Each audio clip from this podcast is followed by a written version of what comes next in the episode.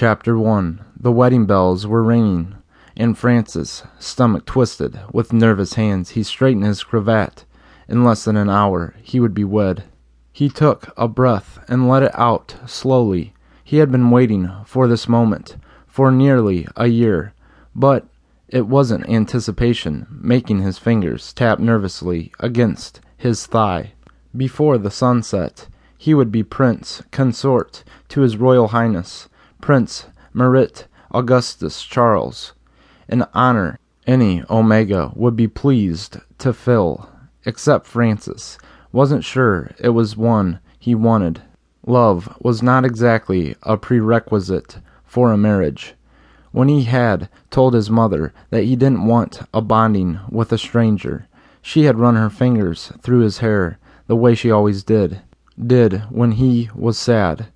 But even if she had understood, it hadn't changed her mind. Marrying the prince was too great an honor. Sir, Francis turned to see a servant at his elbow. It is time.